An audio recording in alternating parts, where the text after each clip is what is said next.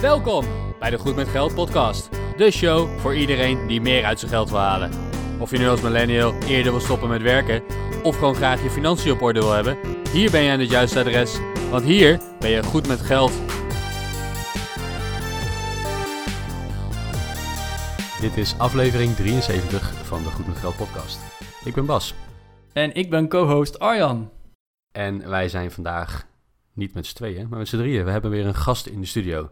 En Fire, daar hebben we het al eens eerder over gehad, dat is al niet helemaal mainstream. Maar Radical Fire is dat nog minder. Toch is deze dame Radical Fire. Want van mini-pensioenen tot aan een 75% salarisverhoging, ze doet het allemaal. Minimalisme, de wereld rondreizen en op je 35e financieel onafhankelijk willen zijn. Nou, meer dan genoeg onderwerpen dus om deze podcast mee op te vullen. Welkom in de show, Marjolein. Hoi Bas, hoi Arjan. Nou, heel fijn dat ik hier mag zijn, dankjewel. Ja, goedemorgen.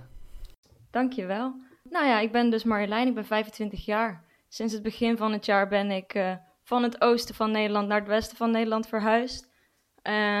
Momenteel werk ik als financial in het dagelijks leven. Dus ik ben niet alleen maar als hobby bezig met mijn cijfers en Excel, maar ook daadwerkelijk professioneel. Dus mensen betalen mij daar ook voor, dat is ook altijd heel mooi. En daarnaast hou ik ook enorm van reizen, bloggen en ja, lekker doen wat ik wil. Dus de vrijheid hebben om zelf te doen wat ik belangrijk vind. Ja, je bent er nogal druk mee, zeker als je zo jouw blog bekijkt. Aan wat je allemaal doet en niet doet, maar vooral alles wat je onderneemt. Niet alleen om op termijn financieel vrij te zijn, maar ook om nu al een stukje van die vrijheid te ervaren. En dat is misschien wel een van de tofste onderwerpen waar we het over willen hebben. Dus laten we daar meteen aan beginnen. Jij hebt op je 25e al een mini-retirement gedaan. Een soort mini-pensioen. Vertel daar eens wat over. Klopt, ja. Nou ja, sowieso vond ik reizen altijd al heel erg leuk. En toen ik aan het eind van mijn bachelor was, heb ik ook een semester in Amerika in de VS gestudeerd. En dat vond ik zo gaaf. Dat was de eerste keer dat ik überhaupt buiten Europa ging. Toen we opgroeiden, gingen we altijd gewoon lekker met de auto. Naar Duitsland op vakantie, naar België op vakantie, niet te gek. Dus toen was ik in de VS en dacht ik, oh, dit is echt fantastisch. Ik wil dit vaker doen. Dus toen ik klaar was met studeren, toen heb ik ook nog 4 maanden... gereisd, wat meer mensen doen ook na een studie. Toen ben ik naar Zuid-Amerika geweest en toen begon ik met werken. Na 1,5 jaar had ik zoiets van, ja oké, nu wil ik eigenlijk wel heel graag nog een keer een reis maken. Toen is mijn vriend, was toevallig afgestudeerd. Dus toen hebben we besloten van oké, dan kunnen we met z'n tweeën. Ja, lekker 4 maanden weer op reis naar Centraal-Amerika zijn we toen gegaan. Wauw, 4 maanden en dat was gewoon lekker backpacken of hoe deed je dat dan? Ja, we zijn inderdaad gewoon gaan backpacken. Mijn eerste reis heb ik al redelijk wat Spaans geleerd. Dus het was gewoon lekker met het openbaar vervoer. Lekker in een hostel slapen. En ja, eigenlijk gewoon doen waar we zin in hadden. Dus dat was heerlijke afwisseling van 40 uur per week werken. Oh, wauw. Hey, en ik ben dan 1 keer in Amerika geweest. En ik weet, Bas, die is ook wel fan van Amerika. En is er ook al meerdere keren geweest. En als ik dan die prijzen zie, dan komt mij meteen in mijn gedachten op... 4 maanden in de States, wat kost dat dan? Was dat niet extreem duur? Of? Nou ja, ik heb dus 4 maanden of 5 maanden daar gestudeerd. En dat was inderdaad wel heel erg duur. Maar het goede was dat ik daar in Nederland nog collegegeld betaalde. En mijn reizen, mijn eerste reis was dus naar Zuid-Amerika.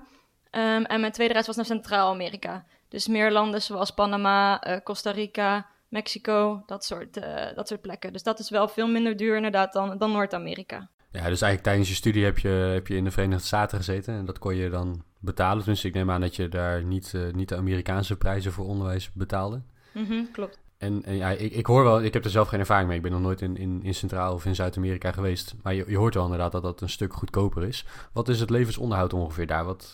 Wat heb je per dag nodig om daar op reis te kunnen zijn en te kunnen leven? Nou, ik geloof dat ik op mijn reis, ik zat rond 30 euro per dag. Wat ik heb uitgegeven. En ja, het grootste gaat natuurlijk vaak naar een slaapplek. En verder vind ik het ook heel erg leuk altijd om alle lokale cuisines uit te proberen. Dus zeg maar om lekker te eten. En ja, natuurlijk is het ook heel belangrijk om veel dingen te zien. Maar zoals in het echte leven ik ook ben, probeer ik het altijd lekker zelf te doen. Hoef ik niet per se met die tours mee. En vind ik het veel leuker om zelf op avontuur te gaan. Ja, dat scheelt wel een hoop, denk ik. Maar ja. Dat vind ik nog meevallen, hoor. Nou, als je voor 3 tientjes per dag klaar bent, inclusief je verblijf en je eten en het reizen binnen de landen waar je bent. dan doe je dat best wel goed volgens mij. Ik heb een vakantie naar New York gedaan waar je voor $30, nou daar kan je niet eens 2 uurtjes van slapen op een nacht, zeg maar. Ja, ik wil zeggen, volgens mij heb je dan niet eens een maaltijd.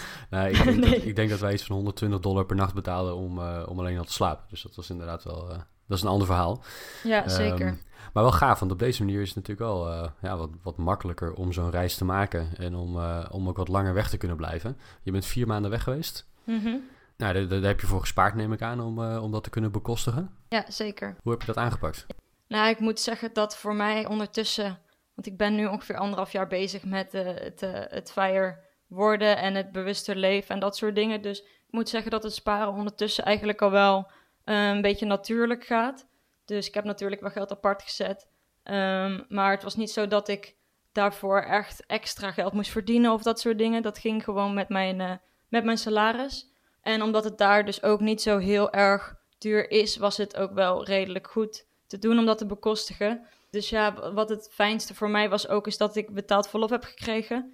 En ik ben ook een jaar toen niet op vakantie gegaan, dus ik had ook redelijk nog wat vakantiedagen die ik doorbetaald kreeg. Dus al met al was het heel goed te doen. Betaald verlof, hoe krijg je dat voor elkaar? Nou, ik had dus nog ongeveer 1,5 maand vakantiedagen staan. Dus dan heb ik die opgenomen, nog wat overuren. Dus ik denk dat ik in totaal 2 maanden geen salaris heb gehad. En met de kosten daar is dat dus eigenlijk heel erg goed te doen. Wauw, indrukwekkend. Dank je. Maar wat vond je werkgever ervan? Want ik neem aan dat je bent toen 4 maanden weg geweest en toen was je al aan het werk. Ja. Wat zei je werkgever toen je zei van nou, moet je horen, ik ga 4 maanden de hort op? Ja, klopt. Nee, het was wel grappig, want toen ik daar kwam werken had ik het ook al vaak met mijn manager over mijn andere reis gehad. En hij zei van ja, dat wil ik ook zo graag en ik ben heel erg jaloers op, dus we grapten er wel eens over. En toen had ik eigenlijk zoiets van oké, maar ik denk dat ik dit wel voor de 2e keer wil doen. En hij dacht dat het meer een losse vlodder was, maar ik had zoiets van oké, nee, we gaan dit wel echt doen. Dus toen heb ik het eigenlijk gewoon zelf een beetje het heft in handen genomen. En toen, want ik werkte toen in de consulting... Dus dat betekent dat ik eigenlijk voor de klant op opdrachten zit. En toen zat ik bij 1 klant fulltime, waar ik mijn opdracht kon verlengen tot de dag waarop ik weg wilde gaan. Of de dag voordat ik weg wilde gaan. Toen heb ik gezorgd dat ik mijn opdracht kon verlengen. Dan heb ik tegen mijn manager gezegd van oké, ik kan dan, wil ik graag met onbetaald verlof. Eerst nog mijn vakantiedagen opmaken, mijn opdracht vindt het oké. Ik wil graag met oud en nieuw ben ik weer terug. Dus ik kan vanaf dan en dan weer beginnen. Dus ik denk dat het op die manier het beste was, omdat het toen voor mijn werkgever ook geen extra geld kostte, dus er ook geen nadelen aan zaten. Ja, dus dacht dat je al aan het meedenken was met de werkgever van, hey, als ik het nu op die en die manier doe, dan is de klant tevreden, past het ook in jouw planning een beetje en komt het eigenlijk dus allemaal op zijn pootjes terecht. Ja, klopt. En het goede was natuurlijk ook dat mijn opdrachtgever wilde heel graag dat ik eigenlijk zo lang mogelijk bleef. Dus die gingen heel graag akkoord. Dus dat was natuurlijk ook heel erg wat heel erg hielp aan mijn plan. Ja, snap ik. Hey, jij bent toen 4 maanden op reis geweest en daarna weer teruggekomen bij je bestaande werkgever. Hoe was dat om na zo'n lange vakantie, of een sabbatical moet je het eigenlijk noemen, weer aan het werk te gaan? Want ik denk dat dat misschien wel tegenvalt. Als je gewend bent om te werken, dan zit je er lekker in. Maar als je dan 4 maanden lang ontspannen hebt, gereisd en kunnen doen wat je wil. Dat zou mij heel erg tegenvallen. Valt me na 4 weken al tegen. Ja, klopt. Nee, maar ik moet ook zeggen dat omdat je natuurlijk wat langer reist, de mindset wel iets anders is dan wanneer je gewoon op vakantie gaat voor een paar weken. Maar daarnaast was het natuurlijk wel heel erg lastig om weer terug te gaan. Ook om het feit omdat ik natuurlijk eerst in Oost-Nederland woonde en werkte. En toen nadat we terugkwamen van onze reis ben ik dus in West-Nederland gaan wonen, waardoor ik dus wel inderdaad 1,5 uur enkele reis ook bezig was soms. De files waren toen nog niet zoals nu, dus toen stond ik nog regelmatig vast. Dus dat was vooral hetgene waarvan ik zoiets had van oké, daarom ben ik ook gaan zoeken naar een andere baan, eigenlijk op termijn. En hoe lang heeft dat ongeveer geduurd voordat je wat anders vond? Nou, ik ben dus in april begonnen bij mijn nieuwe baan, dus ik had 2 maanden opzegtermijn. Dus ik heb eigenlijk binnen 2 maanden iets nieuws gevonden. En ik moet ook zeggen dat ik het geluk had dat ik een andere opdracht kreeg bij een klant hier in de buurt. Dus dat ik uiteindelijk alsnog maar een half uurtje reistijd had. Dus daar had ik ook heel veel geluk mee. Oh, dat is inderdaad wel lekker. Oké, en Marjolein, jij blogt en dat doe je op radicalfire.com. Mm-hmm. Maar hoe ziet jouw leven er dan uit en uit welke onderdelen kan je dan opmaken dat jij bezig bent met Radical Fire? Nou, wat ik eigenlijk elke dag doe is dat ik meestal rond 6 uur opsta om dus voordat ik begin met werken al eventjes te bloggen, om het op die manier een beetje in mijn leven te integreren. Dus ik ben er dan voornamelijk in de ochtenden mee bezig, omdat ik op die manier me nog goed kan concentreren en lekker kan schrijven. Dus ja, dat. Yes, nog zo gek die om 6 uur 's ochtends opstaat. Ik doe dat inmiddels niet, want we zitten als we dit opnemen nog midden in de coronacrisis. #werkthuismensen.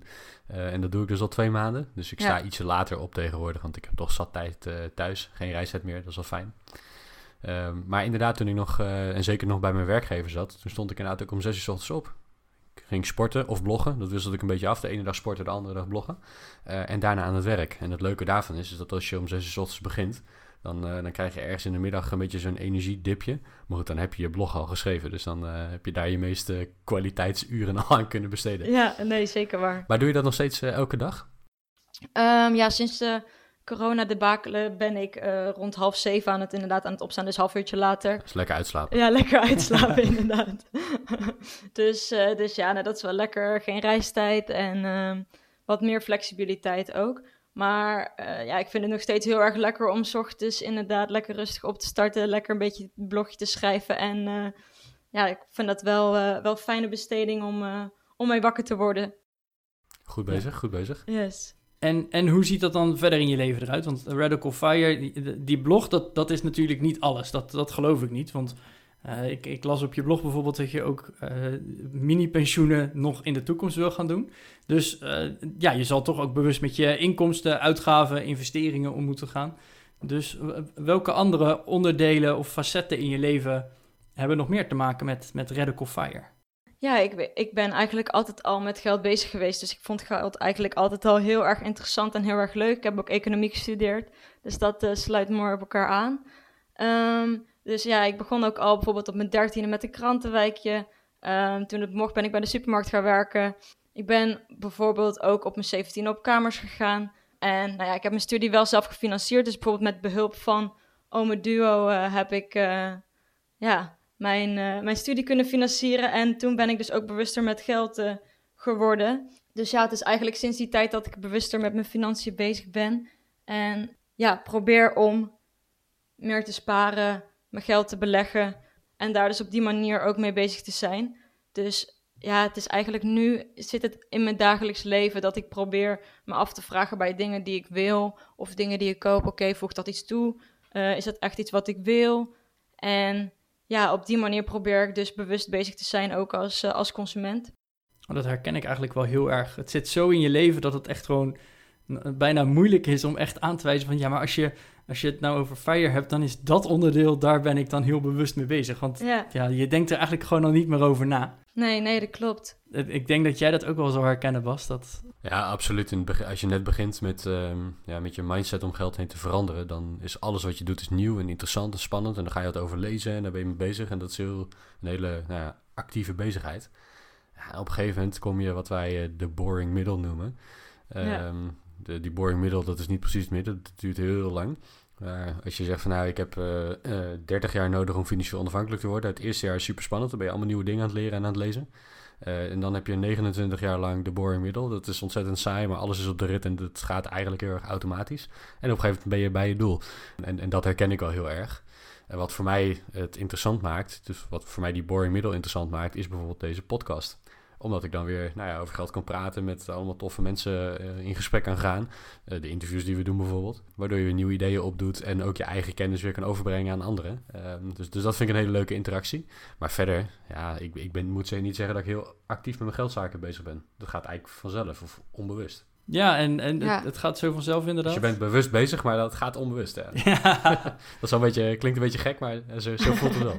Ja, klopt. Je doet het misschien ook zo lang dat het al onbewust gaat. Wat in het begin misschien heel lastig was. Ik kan me bijvoorbeeld ook nog in het begin herinneren dat ik dacht... oh minimalisme, dat klinkt goed. Dus toen ging ik inderdaad ja, op een gegeven moment ben ik ook 3 keer verhuisd in een jaar. Dus ja, dan word je automatisch wat minimalistischer. Je wil niet alles meenemen elke keer? Nee, zeker niet.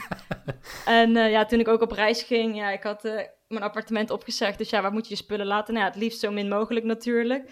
Dus dan denk je van, oh ja, ja, dus inderdaad, ik ga de dingen doneren waar ik niks meer mee doe. En ik ga dingen verkopen en dat soort dingen. En op een gegeven moment denk je, ja, ik heb nu alleen nog maar wat ik eigenlijk gebruik en nodig heb, wat ik wil. Dus ja, dan is het inderdaad maar wachten van, oké, nou ja, geen geld meer besparen. Nu maar gewoon wachten. Een beetje, ja, als je alles op de rit hebt, dan is het gewoon oké. Ja. Ik vind het zo wel oké en we zien het wel wanneer we er komen. Ja, inderdaad. Hey, en jij hebt een doel aan jezelf gesteld en dat is €300.000 aan geïnvesteerd vermogen. Mm-hmm. En het doel daarbij is €1.000 per maand dat aan interest oplevert, aan rendement. Ja. Kan je daar iets meer over vertellen? Waar is het op gebaseerd? Hoe denk je dat te gaan realiseren en wat ga je ermee doen? Nou ja, het is dus zo dat op het moment dat je uitgaat van je huidige bestedingen, of nou, de bestedingen die je denkt dat je in de toekomst gaat hebben, kun je dus berekenen hoeveel geld je nodig hebt om dus financieel onafhankelijk te zijn of met pensioen te gaan, net wat je zelf wilt. Dus bijvoorbeeld wat mensen vaak doen is dat ze dan zeggen van oké, ik heb bijvoorbeeld in mijn geval €12.000 kosten per jaar en dat doe ik keer 25. En dat betekent dat ik dus 3 ton nodig heb om financieel onafhankelijk te zijn. En dat is dan het geld wat je dan terugkrijgt is precies genoeg om jouw kosten te dekken. Dus dat is een beetje hoe je daar bij dat bedrag komt. Ik weet niet wat de verdere vragen nog waren. Nou, wat nu wel interessant is om op door te gaan, denk ik, is van waar komt die 25 keer jouw jaarlijkse uitgaven vandaan? Dat klinkt voor mij een beetje uit de lucht gegrepen. Dat is een geintje natuurlijk, je weet waar die vandaan komt. Maar voor de luisteraar, waar komt die 25 vandaan? Ja, ze gaan er dus vanuit, je hebt de 4% regel en die gaat ervan uit dat op het moment dat jij 4% ieder jaar van jouw geïnvesteerd vermogen of van jouw netto waarde uit jouw portefeuille haalt om van te leven, dan heb je genoeg. Omdat dus op papier de markt ieder jaar ongeveer 7% return geeft. Dat is die 4% genoeg om ervoor te zorgen dat jij dus en genoeg geld hebt om van te leven en genoeg geld hebt om dus ook in de toekomst nog die 4% eraf te halen. Ja, precies. Dus wat je daar gaat zien is dat je hopelijk minder geld opneemt dan wat je aan rendement maakt. En in dat geval zal je dus nooit armer worden, even om het zo te zeggen. Alleen de beurs doet natuurlijk nooit elk jaar 7%. Hè. Dat gaat met min 20%, plus 20% enzovoorts. Dus die 4% is een stukje veiligheidsmarge als het ware om ervoor te zorgen dat je over 25, 30 jaar tijd de kans heel klein maakt dat je blut raakt. Ja, inderdaad. Oké, interessant. En die €1000 per maand, dat klinkt voor veel mensen waarschijnlijk als als toch best wel een laag budget. Ik zou het zelf niet van €1000 in de maand redden. Komt dat omdat je alles samen doet met je vriend? Of komt dat omdat je echt zo super minimalistisch bent? Hoe zit dat? En kan je daar bijvoorbeeld ook je mini-retirements van betalen? Ja, in principe is het zo dat ik altijd heel erg belangrijk vind om op de grote 3 kosten te letten. Voor de meeste mensen is hun grootste 3 kosten zijn hun thuis, hun vervoer en hun boodschappen.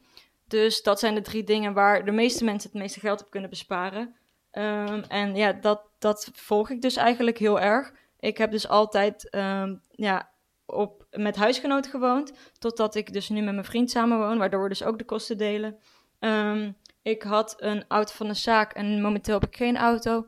En ja, verder doe ik uiteraard boodschappen. Dingen die ik lekker vind, haal ik gewoon nog steeds. Alleen daar doe ik bijvoorbeeld ga ik bewuster mee om. Door bijvoorbeeld boodschappen te doen bij de Lidl in plaats van de Albert Heijn, dat soort dingen. Oké, goed bezig. En dan verwacht je ook op de langere termijn met zo'n budget uit te kunnen? Of kijk, als ik naar mijn eigen situatie bijvoorbeeld kijk, dan zeg ik van ja, ik kan nu op dit moment wel van een relatief laag budget leven. Maar dat komt inderdaad, ik woon niet in een heel duur huis. Nou ja, noem het maar op, hè. Er zijn er best wel een aantal factoren. Mijn boodschappen zijn beperkt, want mijn vriendin en ik, we zijn maar met z'n tweeën. In de toekomst zijn dat wel dingen die kunnen veranderen. Je koopt een groter huis misschien. Als er eventueel een gezin komt, gaan je boodschappenlasten stijgen, de kleding en noem het allemaal op. Hou je daar rekening mee in je doelen? Ja, in principe wel. Ik geef nu vaak in de maand ongeveer €600-700 uit. Dus er zit nog wel ruimte in. En daarnaast vind ik het sowieso ook belangrijk om na te gaan van oké, hoe is mijn doel nu? En vind ik het echt heel, heel, heel erg als ik bijvoorbeeld nog wat extra geld moet gaan verdienen door bijvoorbeeld inderdaad wat meer met de blog bezig te zijn of wat andere dingen te doen. Dus er zijn natuurlijk altijd extra manieren om geld te verdienen als blijkt dat jouw levenssituatie zo erg verandert. En voor mij is het nu voornamelijk heel erg belangrijk dat ik dus wat meer vrijheid kan krijgen door die 40-uurige werkweek eigenlijk optioneel te maken, waardoor ik zelf keuzes kan maken die meer zijn met wat ik van mijn leven graag wil.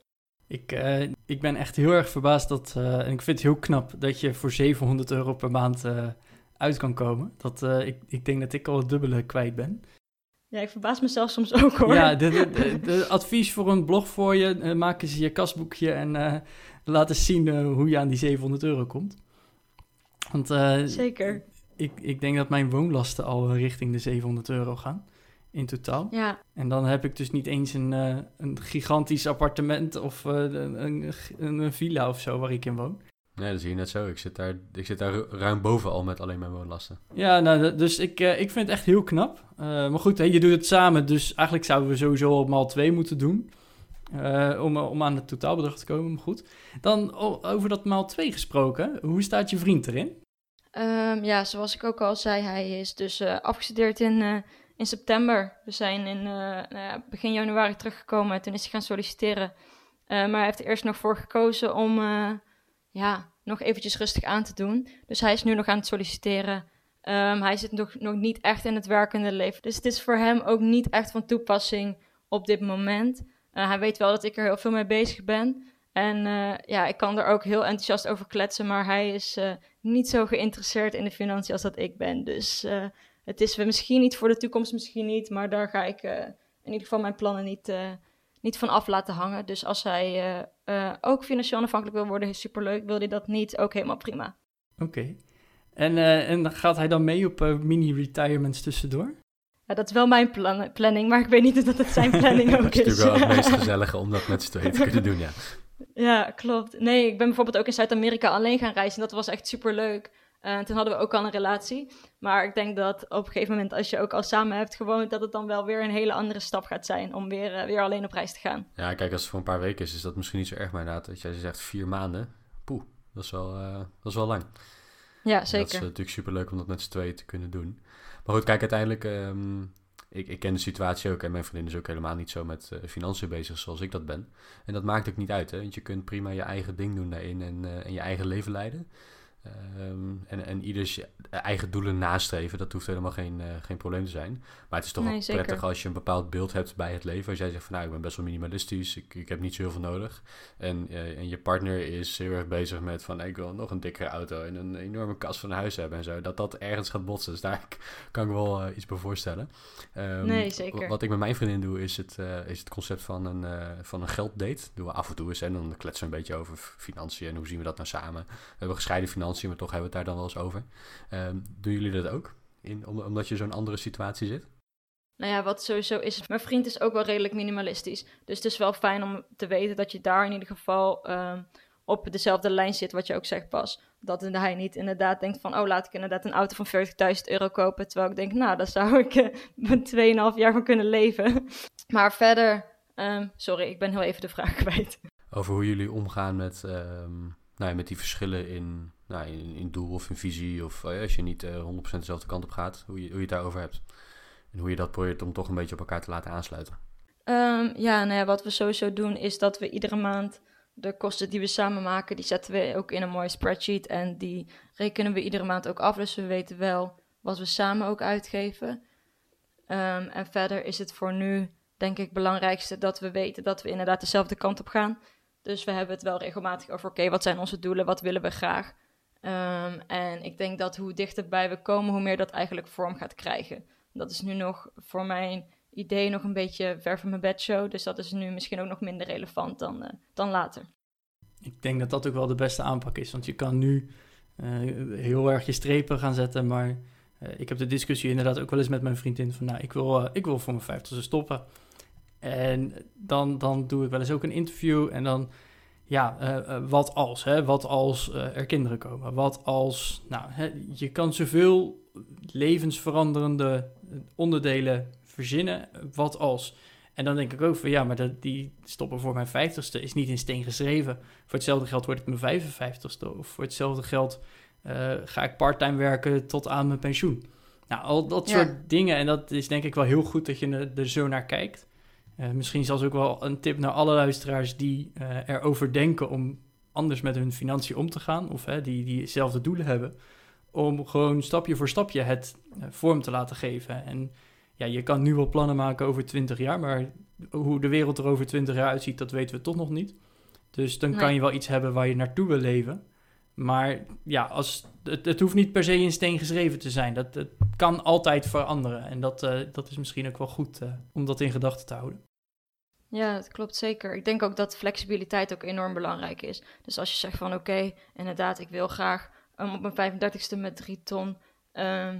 met pensioen of stoppen met werken, of in ieder geval die flexibiliteit hebben om te kunnen stoppen met werken. Maar ja, is dat niet zo, dan is dat niet zo. En er zijn altijd verschillende dingen die kunnen gebeuren waar je totaal geen invloed op hebt en waar je ook helemaal niet voor kan plannen. Dus dat zijn überhaupt dingen die je beter, denk ik, maar inderdaad kan oplossen als ze naar je toe komen, in plaats van dat je er nu al druk over gaat maken.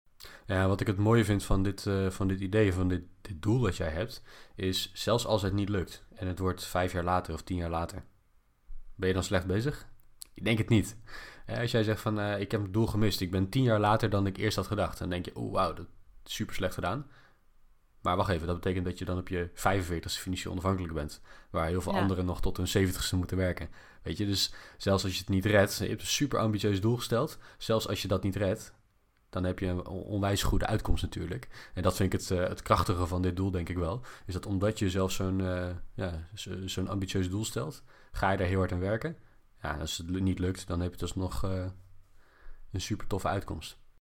Ja, nee, klopt. Ik vind het zelf ook heel erg leuk om naar doelen toe te merken. En ik merk ook dat het mij heel erg motiveert om een specifiek doel te hebben. En dat is ook met de blog wat ik daardoor ben eigenlijk begonnen, om inderdaad ervoor te zorgen dat ik on track blijf en mijn doelen blijf nastreven. Dus ik vind dat juist heel erg leuk om te doen. En het geeft me ook een soort van richting die anders misschien niet gehad zou hebben. Ja. Hey Marjolein, ik weet nog niet zo heel goed hoe ik deze vraag ga formuleren, dus ik ga mijn best doen. Maar ja, ik hoor van jou, je houdt heel erg van reizen en je doet aan mini-retirements. Maar dan komt er ook meteen zo'n digital nomad life in mij op. Hè? Dus mensen die niet een extreem vaste woonplaats hebben of steeds op dezelfde plek verblijven, maar die gewoon de wereld rondreizen, digitaal hun werk kunnen doen. En daardoor eigenlijk ook meteen hun levensstijl kunnen bekostigen. Een vriend van ons die doet dat bijvoorbeeld. Die is al 2 jaar aan het rondreizen. En ik geloof dat hij in die 2 jaar 1 keer thuis is geweest. En die heeft gewoon een rugtas en zijn laptopje bij zich. Is dus ook super minimalistisch. Hè? Want hij heeft technisch gezien gewoon niet meer dan dat er in die rugzak zit. Heb jij wel eens over zo'n levensstijl dan nagedacht? Of zou het je misschien wel liggen? Ja, het is sowieso, lijkt het me heel erg leuk om bijvoorbeeld een keer in het buitenland of zo te werken, om die ervaring te hebben.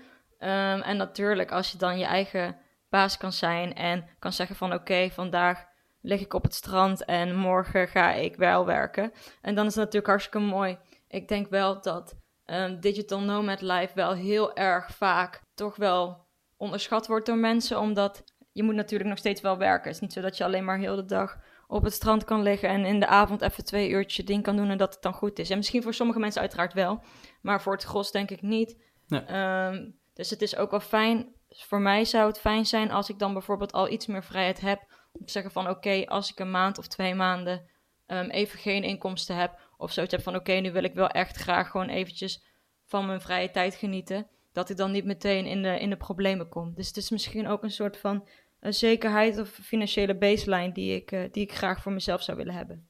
Hey, super interessant, Marjolein. Ik heb eigenlijk nog 1 laatste vraag. En dat is, ik heb op je blog al eens gelezen dat je een 75% salarisverhoging hebt gerealiseerd. Dat is onwijs veel. Hoe heb je dat gedaan? Ja, ik ben inderdaad in 2018 begonnen met werken. Toen verdiende ik ongeveer €26.000 per jaar. En nu in 2020 verdien ik ongeveer €46.000 per jaar. Dus dat is inderdaad een mooie stijging. En ik denk dat wat het belangrijkste is dat je, ja, heel veel mensen die ze hebben misschien die barrière van oké, Ik weet niet goed hoe ik het moet doen. Ik ben geen natuurlijk onderhandelaar. Maar ik denk niet dat heel veel mensen een geboren onderhandelaar zijn. Ik denk dat heel veel mensen het gewoon moeten vragen, het gewoon maar moeten doen. Toen ik bijvoorbeeld mijn eerste salarisonderhandelingsgesprek inging, wist ik ook totaal niet wat me te wachten stond. En ik denk dat het gewoon heel erg belangrijk is dat je ook weet wat je waarde is. Dus vergelijk ook je salaris met andere mensen. Vraag het aan je vrienden, familie. Mochten die daar niet zo heel erg blij mee zijn als je dat vraagt, dan kan je altijd nog naar websites gaan zoals PayScale of Glassdoor. Dus ik denk dat het vooral heel erg belangrijk is dat je het gewoon vraagt. Dat je weet wat je waard bent, dat je weet wat je toevoegt aan het bedrijf. En dat je op die manier dus kan zeggen van oké, ik verdien nu zoveel, heel veel van mijn collega's. Of het gemiddelde salaris voor deze functie is zoveel. Ik weet dat ik heb afgelopen jaar X, Y, Z gedaan. Dus hoe kunnen we ervoor zorgen dat ik daar naar het salaris toe kan? Dus ja, dat is denk ik mijn grootste tip. Ja, dat is denk ik een hele goeie. Is dat je moet weten wat je waard bent en ook niet te bang moet zijn om daarnaar te vragen en het daarover te hebben. Ik heb zelf in de praktijk meegemaakt in mijn eerste baan dat het best wel... er werd best wel besproken over salarissen. Het was het Wilde Westen, geen salarisschalen. Daar hebben we het in een eerdere aflevering over gehad. Maar ik kon het met collega's wel hebben over wat verdien je nou ongeveer. En op een gegeven moment als je een beetje een band met elkaar hebt, een beetje een relatie hebt, dan kan je daar ook wel in vertrouwen met elkaar over praten. En dat gaf mij wel het idee wat veel meer ervaren mensen verdienden.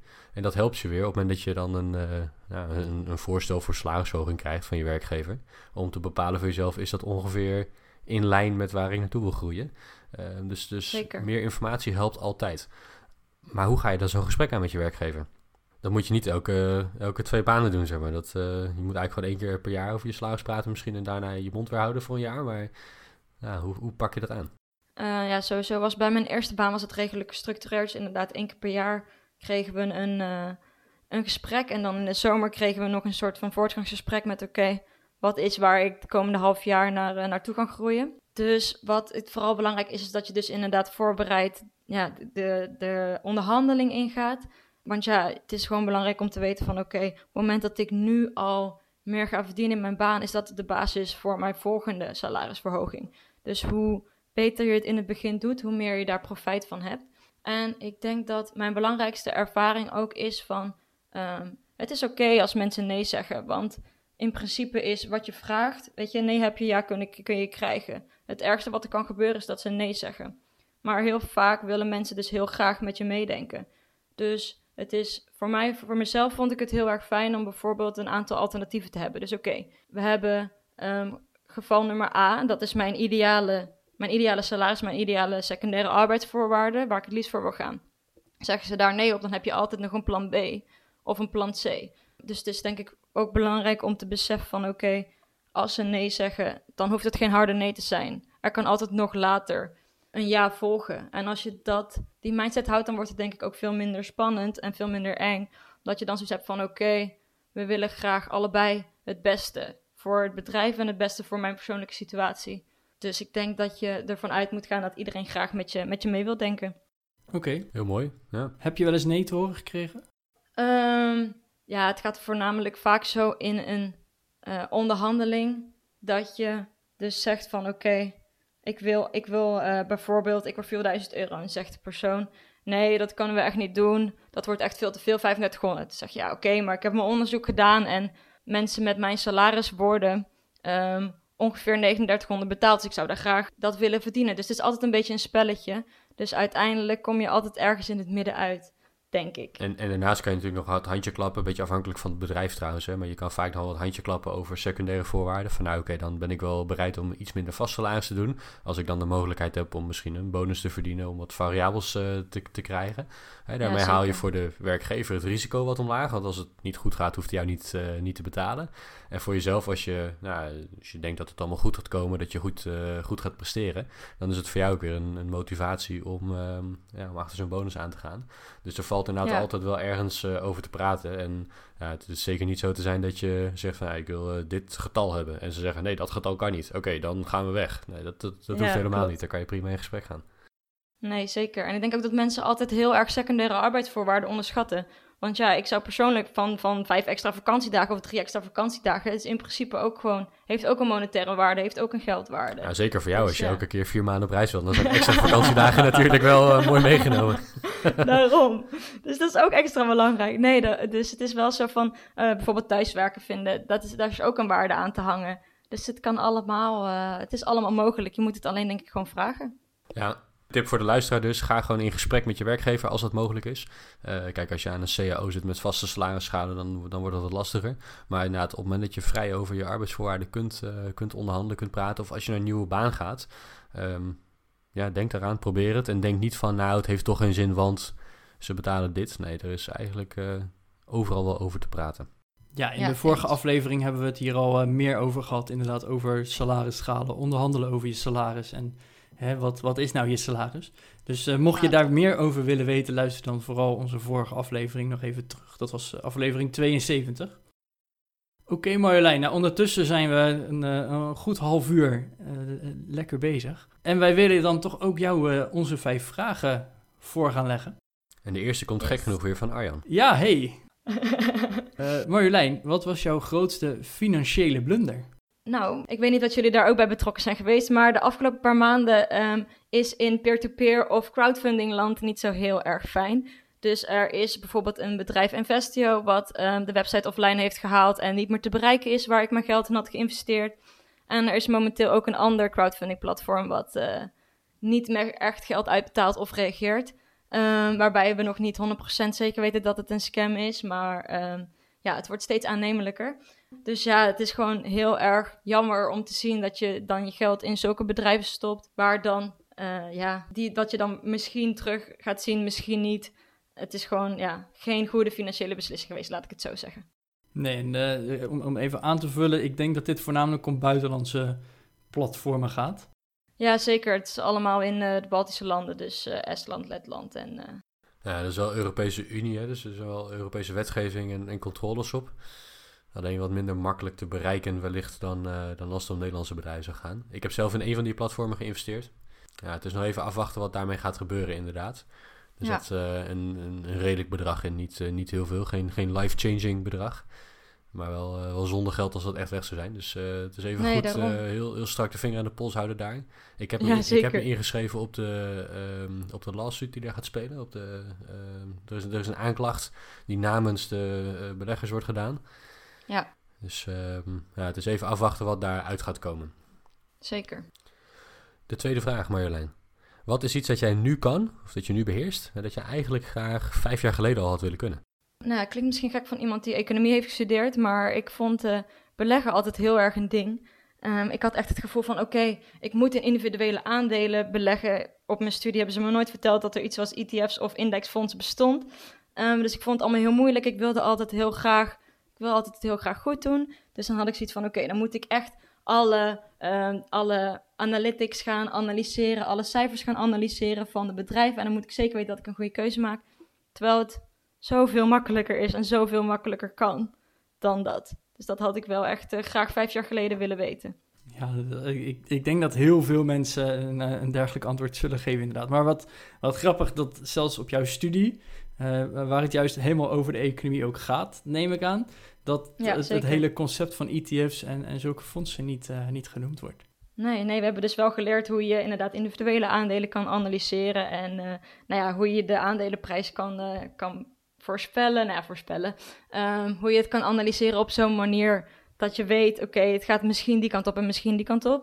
Maar we hebben het nooit gehad over inderdaad fondsen of dat soort dergelijke dingen. Oké. Hey, en Marjolein, waar sta jij over 5 jaar? Ik hoop dus ergens in een ver en warm land... waar ik lekker met mijn laptopje kan doen wat ik wil. Heerlijk. Toch de digital nomad. Ja. Misschien toch wel, ja. Als ik al een beetje een lekkere basis heb... dan zou ik het zeker niet erg vinden om ergens op het strand te liggen... en af en toe mijn laptopje open te doen. Nee, dat zou wel luxe zijn. Wat is een bron van informatie die onze luisteraars moeten kennen? Dat mag een boek zijn, een blog, een podcast, noem het maar op. Aan het begin van mijn financiële interesses, mijn financiële reis... heb ik het boek Your Money or Your Life gelezen. Je Geld of Je Leven. Dat was wel een hele goede voor mij om ook te weten van... op het moment dat ik iets koop, dan kost dat mij zoveel uur werk bijvoorbeeld. En daarnaast toen ik verder kwam in mijn reis vond ik het heel erg leuk om naar de Afford Anything podcast te luisteren van Paula Pant. Zij is Amerikaans en zij heeft heel erg uiteenlopende inzichten over geld besparen, extra geld verdienen en ook bijvoorbeeld over vastgoed. Oké, heel interessant. Sowieso het boek is in pdf gratis te krijgen via het internet. Wij zullen ook linkjes opnemen in de show notes die je vandaag gaat vinden op www.goedmetgeldpodcast.nl/073. Oké, Marjolein, de laatste vraag. Wat is jouw advies over mini-retirements? Ik denk dat het heel erg belangrijk is dat je gewoon dat je het niet te ingewikkeld aanpakt, dat je bij de basis blijft. Dat je een plan van aanpak hebt, dat je goed bedenkt wat je graag wilt. En dat je ook bedenkt vanuit het perspectief van jouw werkgever, wat zijn de dingen waar zij tegenaan zouden kunnen lopen en hoe kan je die tackelen voordat je met hun in gesprek gaat. Oké, dus echt het meedenken met de verschillende stakeholders hierin. Ja, ik denk dat het wel heel belangrijk is om te... Ja, want je basis toch... Uiteindelijk willen ze toch graag voor hun ook het beste. Natuurlijk gunnen ze het gewoon en willen ze heel graag dat je kan doen wat je graag wilt. Maar uiteindelijk is de continuïteit bijvoorbeeld van het bedrijf ook belangrijk. En sommige functies kunnen niet zomaar 4 maanden onbeheerd achtergelaten worden. Nee, dat klopt. Oké, nou, ik denk dat dat een heel goed advies is. Ik vond het ook heel erg leerzaam om in deze podcast wat meer te weten te komen over die mini-retirements en hoe je dat aanpakt. Dus, zou jij dat ook gaan doen, Arjan? Misschien. Het is niet voor iedereen, denk ik. Het is zeker niet voor iedereen. Ik weet toevallig dat mijn vriendin het wel heel graag zou willen. Of in ieder geval een wereldreisachtige reis. Dus als je daar een mini-retirement aan kan koppelen of dat kan combineren of op de een of andere manier. Dat, het speelt ergens in mijn achterhoofd, maar niet dat ik er actief mee bezig ben. En jij, Bas? Ik weet niet of ik het... Ik weet niet of ik het zou doen. Ik vind het heel tof om op reis te gaan, maar om zo lang weg te zijn, weet ik niet. Niet om... Ja. Ik werk voor mezelf en ik ben altijd wel een beetje bang om dan zo lang er tussenuit te zijn en dan is er dan nog wel werk daarna. Het is toch wel spannend. Maar, ja, zeker. Ja, ik weet het niet. Het zou wel tof zijn, denk ik. Ja. Aan de ene kant kriebelt het, zou ik het wel willen. Aan de andere kant...